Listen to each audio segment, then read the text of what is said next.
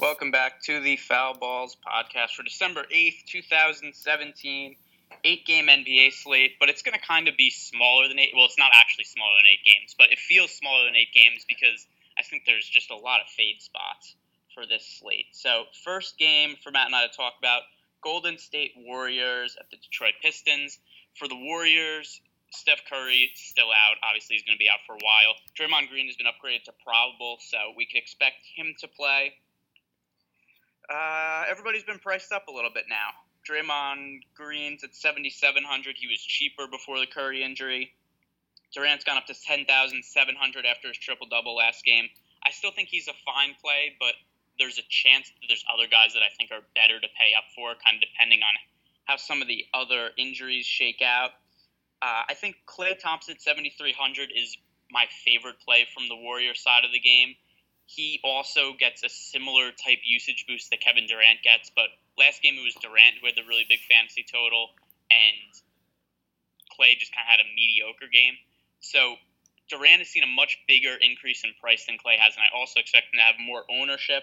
From the Detroit side of the game, we have Andre Drummond's pretty expensive now at $9,400. I think there's going to be better guys to pay up for on the slate.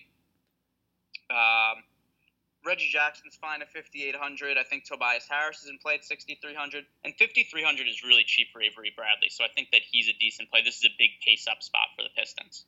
Well, I think it normally is a big pace-up spot for the Pistons, but it's definitely a lower pace than the Warriors normally play out because Steph Curry's not there. So we do have to kind of bump that down a bit. It's still a pace-up spot, but the Warriors' over-unders have been about 4 to 5 points lower in games where Steph Curry hasn't played.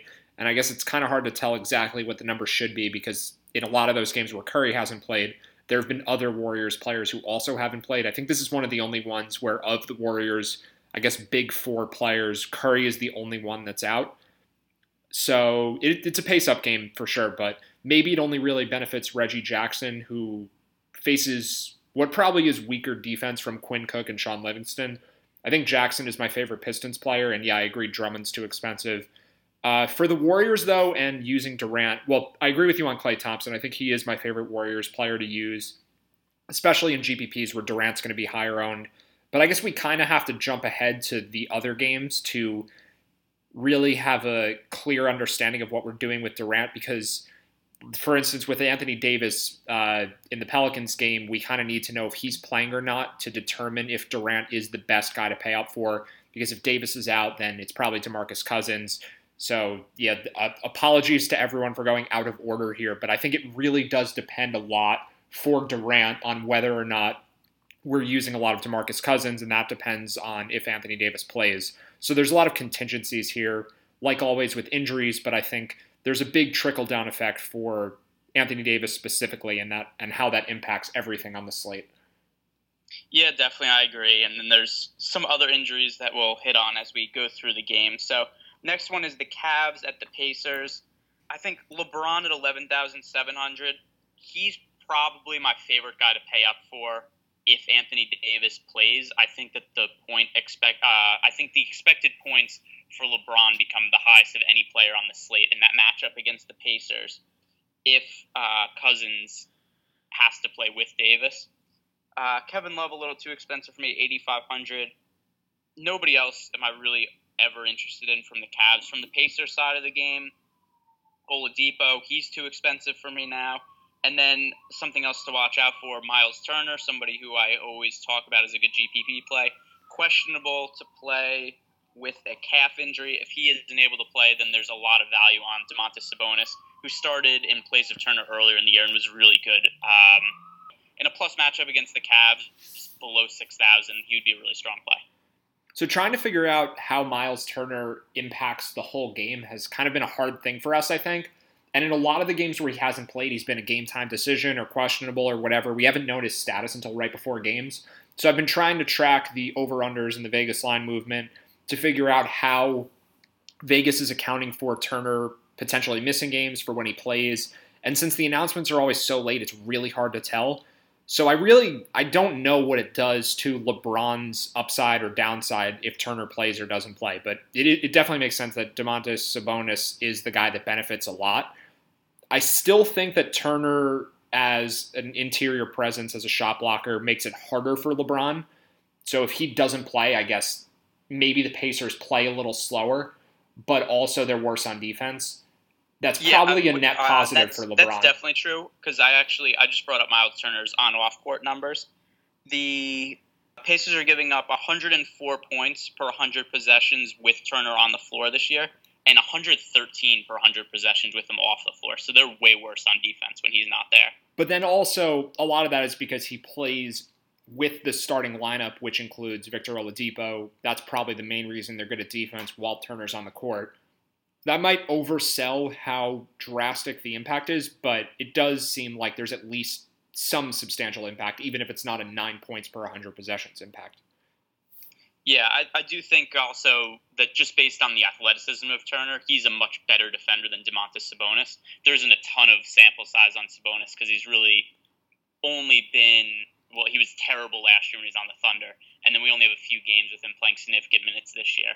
So I think at least by the eye test, Turner's a much better defensive player than Sabonis is. So the player who might benefit more directly, and then I guess we'll move on to the next game, but how do you think this affects Kevin Love specifically, if it's Turner or if it's Sabonis? Because I would guess that's the person who's guarding Kevin Love, whichever of those guys is starting. It helps him a lot. He's just too expensive for me, and there's always the risk that Tyronn Lue just decides, oh, Kevin Love only plays 25 minutes this game because he scored 30 points in the first quarter. So that's something that happens. I don't know why, but there have been a bunch of Kevin Love games where he'll score like 25 points in the first quarter, and then he takes two shots the rest of the game, or he doesn't play the third quarter. Just really weird things seem to happen with Kevin Love a lot. So he's somebody who I generally just avoid for cash games, and at his current price, I don't think there's a ton of upside, and there's just so much downside. So he's not somebody I'll be targeting. Next game on the slate, Denver Nuggets at the Orlando Magic. This should be a really high-scoring game. And the other injury news we have here, Evan Fournier is out with, was it a calf injury? No, he sprained his ankle late in overtime against the Hawks last game and had to come out with, I think it was about 45 seconds or so left. He's doubtful on the injury report, not expected to play tomorrow. So we are going to see more ball handling responsibility for Alfred Payton. Jonathan Simmons figures to play a ton at 5,600, and this is a plus matchup for him. Aaron Gordon to 8,400. Matt and I were kind of talking about him before. So this is a really, really good matchup for Gordon. I just think that price is a little bit too high for me to pay. Gordon's only scored over 40 fantasy points four times this year, or he's only hit 42 fantasy points four times this year, which is what he needs to hit value. I know he's had a couple of really ridiculous games. He had one game around 70 points or so, and then he had another 60-point game. But I think 8,400 is a bit too much for me. There's other guys I'd rather go to. Definitely for the Magic, I prefer Payton and Simmons for their price. From the Denver side of the game, I think there's a lot of decent plays here. Will Barton at 6,900 is reasonable. Gary Harris at 6,400. Kenneth Faried and Mason Plumlee. I think there's a good chance one of them has a good game, and they're both below 5,000. I wouldn't target either of them in cash games because I just don't know which one it's going to be. They've kind of alternated minutes, and neither of them are playing a ton. Last game, I think that Mason Plumlee was setting up to be the guy, but he fouled out in only 22 minutes guarding DeMarcus Cousins, so that really impacted his upside. So I lean a little bit more towards Plumlee than Faried, but I think both are okay as GPP plays. So we're definitely on the same page that Aaron Gordon's $8,400 price tag is too much generally, but I do think he's usable just because the matchup here is so strong. And even though he doesn't really hit value, at the same time, he also has had a few games this year where he's showed tremendous upside. So for GPPs at least, I think he's worth considering. And then also because this is a really strong game stack spot. It's got about the highest total on the slate. I think it actually has the exact same number as the Cavs-Pacers game at 218. The game should be close. The Magic are 1.5-point favorites. And without Millsap and Jokic playing, the Nuggets are just terrible defensively. Well, I guess Millsap hurts their defense when he's out, and then Jokic being out also hurts their rebounding. Both of them being out means that terrible defenders like Mason Plumlee and Kenneth Faried have to play. So it's a really strong matchup for Gordon and for Vucevic. But I still think that Alfred Payton and Jonathan Simmons, partly because Fournier's out, partly because of the matchup, and then I guess to a very small degree because Terrence Ross is still out, I think those guys are the stronger plays. But I think you could game stack here and use Simmons and Payton and either Gordon or Vucevic with a couple of those Nuggets guys, maybe one of Faried or Plumlee, and then guys like Gary Harris and Will Barton and maybe Jamal Murray. But I think it's kind of just those guys. I think that makes a pretty solid core for a game stack. Yeah, I mean, I see that angle. I do think it's going to be a really high-scoring game. I just wonder with the price of some of those guys like Vucevic at 8,100, Aaron Gordon at 8,400, even if it is a really high, like 120 to 115 game, I still question what the upside is on those guys at those price tags, especially when if you're looking at, say, like Kevin Durant at 10,700. You need like 11 more fantasy points from Kevin Durant than Aaron Gordon at 8,400. And I just think that that's, to me, that's just a better play. Yeah, I think so too, but I guess it's more for the correlation. So I'll leave it at this. I have zero interest in Aaron Gordon outside of a full game stack because I don't think there's a ton of value on him independently. But I do think Payton and Simmons and potentially Faried and Plumlee, those guys are all definitely in play in any lineup combination. I think there's independent value on any of them, and especially Payton and Simmons. I think those could be two of the higher-owned players for both of us on this slate. All right. Next game, Chicago Bulls, Charlotte Hornets. We have some injuries from the Hornets side of the game. None of them are really significant in the grand scheme of things. It's Cody Zeller, knee injury, out indefinitely. It looks like he's going to be out for a couple months or so, looking for treatment options. And then we have Frank Kaminsky, sprained ankle. He's going to be out. So neither one of them huge players for the Hornets. However, it does open up some playing time that's going to create value. So Marvin Williams is only 3,900, and I think that he could end up playing mid-30s amount of minutes. So he makes for a good value play. Michael Kidd-Gilchrist at 4,000. I think that they're going to have to use him a little bit more in some small ball lineups. Johnny O'Brien, 3,000 off the bench, is probably going to be the guy who takes a lot of what Zeller's minutes were. So Johnny O'Brien, I don't really look at him as like a strong value play at 3,000, but if you're looking for like a really deep GPP play, I think that he has some upside at 3,000. He's a pretty good permanent producer. He's scoring about a fantasy point per minute, 8.7 fantasy points in 9 minutes per game this year. So if he gets to, say, 20 minutes, then, I mean, then we'd have him somewhere around 18, 19 fantasy points, which is a decent result for somebody at 3,000, especially when there aren't any, like, really good, cheap, like, total punt plays on the slate. So I think he can make some sense. And then from the Bulls side of the game, Chris Dunn at 5,800 is a decent play to me, and there's just nobody else who I really want to roster on the Bulls. I'll mention the Vegas line movement here because it seems to be the most significant of any game. So the Bulls have actually gone from 11-point underdogs to 9-point underdogs already the night before the game, which is pretty significant, and I think it's because of those two Hornets injuries. With Kaminsky, well, mostly because of Zeller because he's the better player, but then I think there's kind of a compound effect where you're missing two bench big men, and the Hornets probably will have to play more small ball or more of Johnny O'Brien, who I guess isn't a very good real-life player. The Bulls probably have a pretty good chance to keep this game close.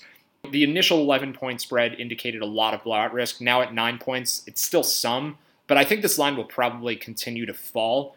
And because the Bulls can keep the game closer, I think it makes it easier to roster the Hornets' core players. I don't think you have to worry about guys like Kemba Walker and Michael Kidd-Gilchrist and Marvin Williams, Nick Batum, even Dwight Howard. I don't think you have to worry too much about them not getting their fourth quarter minutes because they're going to dominate the Bulls. This isn't really a good Hornets roster right now because of the lack of depth. So I think, I don't know, I wouldn't game stack because there's just not a lot of guys to like from the Bulls.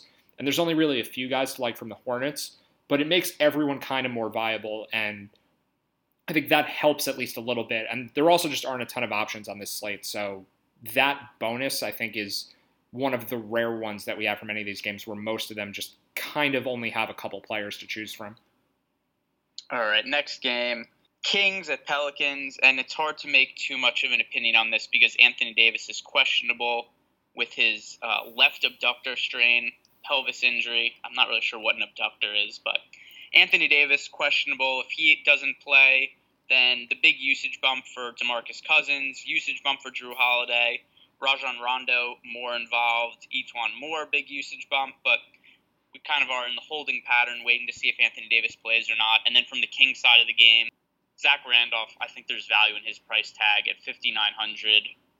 Willie Cauley-Stein is out with back injury. Scalabicier is gone. And then another black guy who's potentially interesting here is Jakarr Sampson started at center for the Kings last game, and he ended up playing 33 minutes, 6 points, 16 rebounds. If Sampson starts again, then I think that he's a pretty good value play.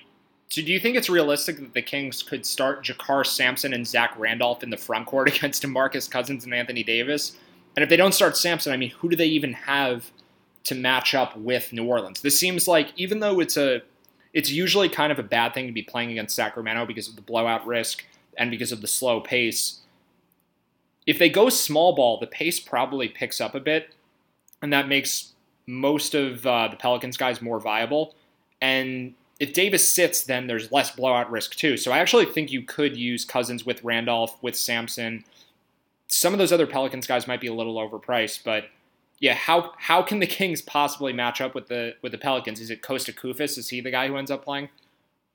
Yeah, I have no clue. I think you also have to throw out logic when it comes to the Kings and what they do. They play Vince Carter in garbage time at blowouts. Oh, so you're saying there's a chance Kostas Koufos ends up playing big minutes in this game? No, I think that there's a chance that they start George Hill at center. I think that nothing they do makes any sense.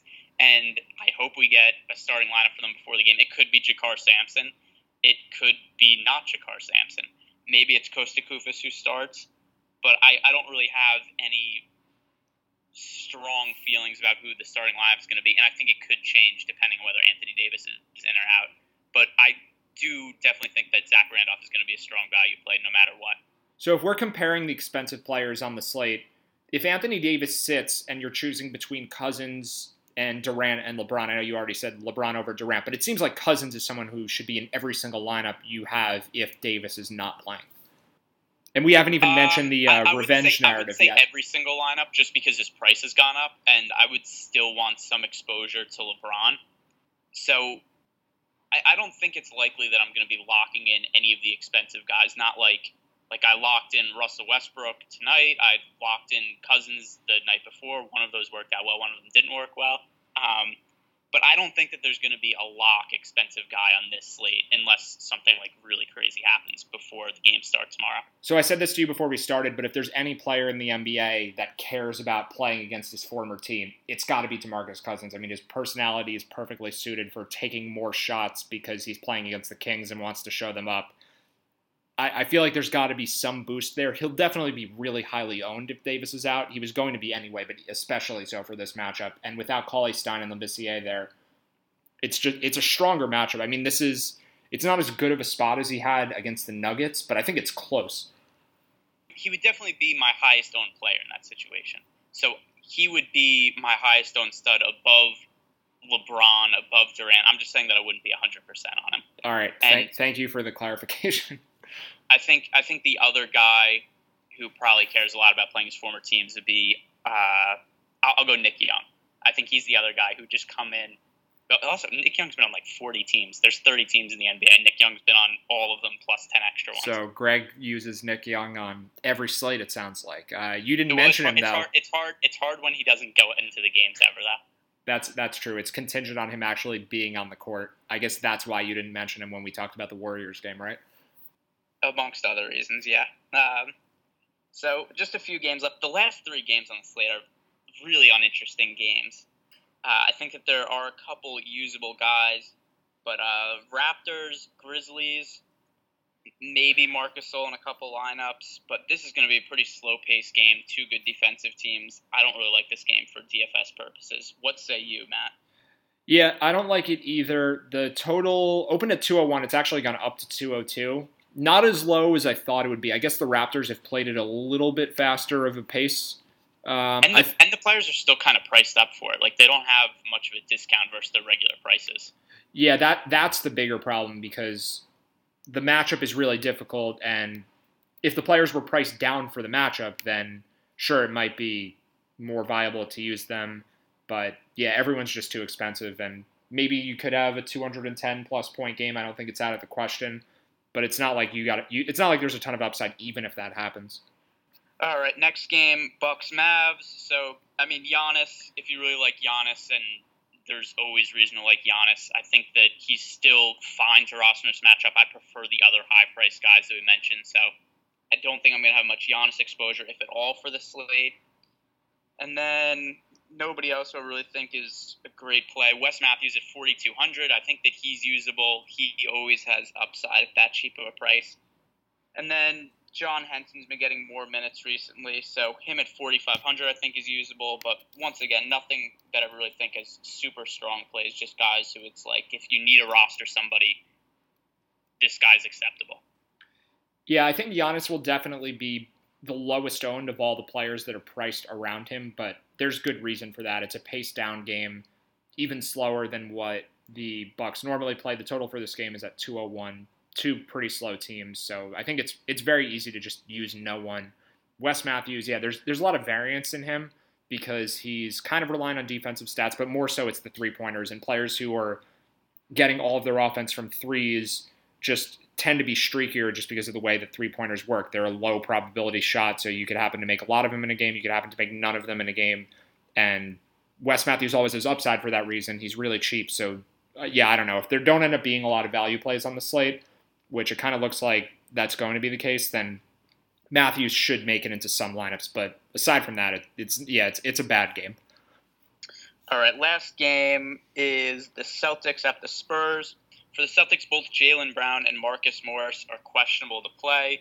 And for the Spurs, Joffrey Laverne is questionable. Joffrey Laverne is somebody who I normally wouldn't bring up as questionable, but the reason it has some significance is with Rudy Gay now in the starting lineup in place of Kyle Anderson, in previous games when Laverne has been out, they've used Rudy Gay as the backup center. If Gay's in the starting lineup, which we know he is, I think that means if Laverne's out, Pau Gasol probably has more minute security than he usually has. And priced all the way down at 5,300, I think Gasol would be a pretty solid GPP play if there's no Laverne. I like Rudy Gay for cash games and GPP, no matter what, at 5,200 as the starter. And then for the Celtics, it's kind of hard to determine what is a decent value play without knowing the status of Jaylen Brown and Marcus Morris. So if we assume that Brown and Morris were out, Terry Rozier is the obvious beneficiary.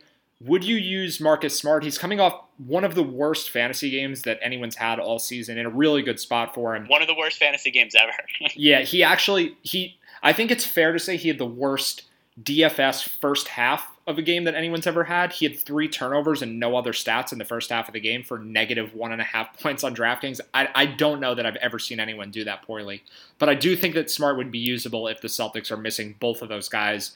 Even if Morris plays and Brown doesn't, I still think Marcus Smart is in play, but Rozier would be the stronger bet. We just kind of have to see what happens. And then I definitely agree with you on Rudy Gay. Now that he's starting, he should cost more, and he hasn't been priced up yet.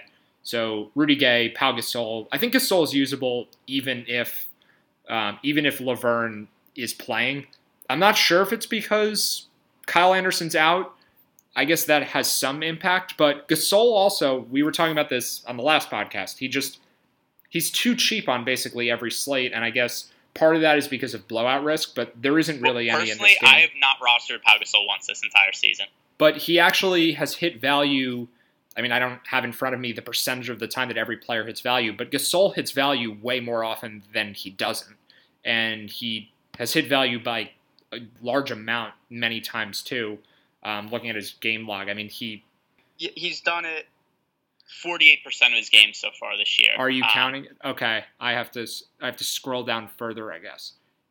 But he's overall he's been good this year. It's 48% at his current price. So he's been gotcha. Good this year. Hold on, that is relevant though because Gasol was priced in the 6,000s for a good portion of the season. He's at 5,300 now, which is close to the cheapest he's been all year. I think he's only been below that in 3 other games.